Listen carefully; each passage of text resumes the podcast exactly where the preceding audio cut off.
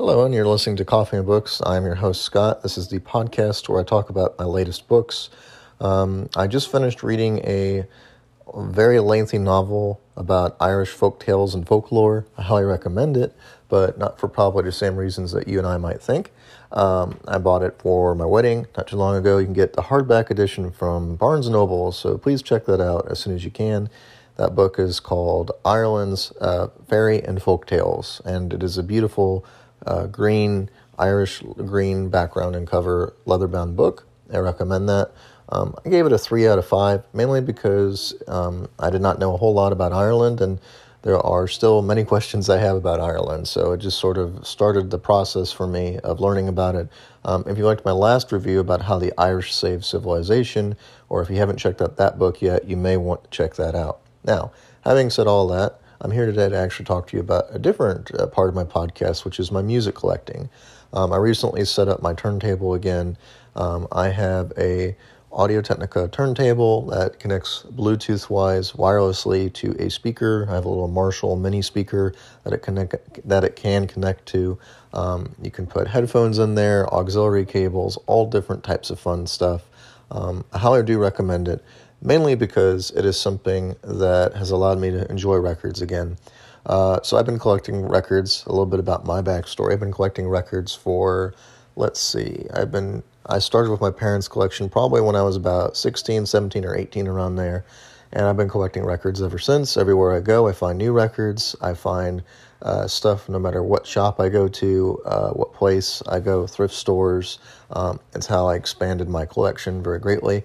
Uh, what kind of inspired me to get into it again was that I recently went to a garage sale, which are popular here in the US. It's typically when people clean out their unwanted items out of their home, and I found uh, a bunch of records that somebody was selling, and it was really good, cool, nice records. It was jazz records, uh, primarily people like John Coltrane, Miles Davis, uh, Sonny Rollins, Duke Ellington, uh, the many jazz greats from a long time ago. And so I collected these records. I bought them for about 50 cents each, and I brought them home with me, and I was eager to listen to them. So once I categorized them, um, I busted out my turntable, dusted it off, and got right to it and hooked up my turntable. Uh, so first, if you're going to go record collecting, you need to set up a turntable record player, which is its own sort of special dynamic. It depends what kind of listener you are. But if you are a new record collector, the Audio Technica turntable is very nice. It's small on space. Uh, so it doesn't take up a lot of room. The speaker for the Marshall is very small. Um, the speaker for the Marshall is about two to three hundred dollars, depending on where you're getting it from, and the turntable I believe is about hundred dollars. So altogether, you need about three to four hundred dollars to cover the expenses of the turntable. Um, once you get that sort of taken care of, though, uh, you will enjoy it immensely because you're able to connect to it with your phone, your laptop. Uh, you're able to uh, record music. You're able to do all different types of things with these turntable setups. Um, primarily, what I wanted to let people know about is that it's Bluetooth. So this allows you to put on wireless headphones and connect to the turntable. It allows you a bunch of freedom of movement. It's very exciting.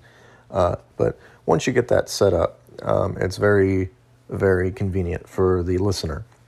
Now, let's talk about record collecting. Record collecting is different than listening to music streaming wise or buying a CD or listening to even a cassette if you're old enough to remember those. Uh, so, record collecting, aka collecting vinyl records, uh, they come in all different shapes or sizes, but I'm primarily going to be talking about albums today. Uh, for those of you who don't know, albums are the lovely uh, studio records that have pictures of famous, uh, you know, album images. Uh, primarily, if you go back to the '60s and '70s, you know, Beatles, Abbey Road. These are examples that um, uh, liven the imagination. Uh, those are records that are about 33 RPM, revolutions per minute. Um, there are also singles that are about 45 RPM. Today's conversation is going to be talking about the albums, which are 33 RPM. Now, having said that, my experience has been with record collecting, the first thing you're going to do is you're going to have to have records, and they're easily affordable and easy to find. Going to garage sales, going to thrift stores, going to places that sell music. You can easily find them for a pretty affordable deal.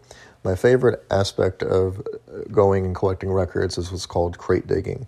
Crate digging is basically a group of albums that have not been thoroughly investigated by maybe somebody who's selling them, and they are just selling them as cheap as possible. Whatever's in there is in there. And so you dig through and you see what records you like. You don't have to necessarily buy records you know.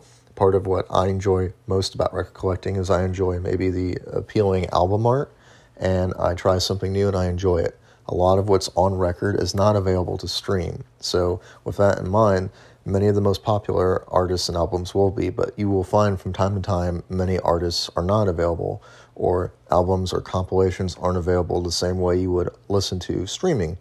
So, that's one unique advantage of collecting records. Another unique advantage is that um, having this uh, has typically a warmer sound, which is typically fills the room in a different way than you would if you were streaming.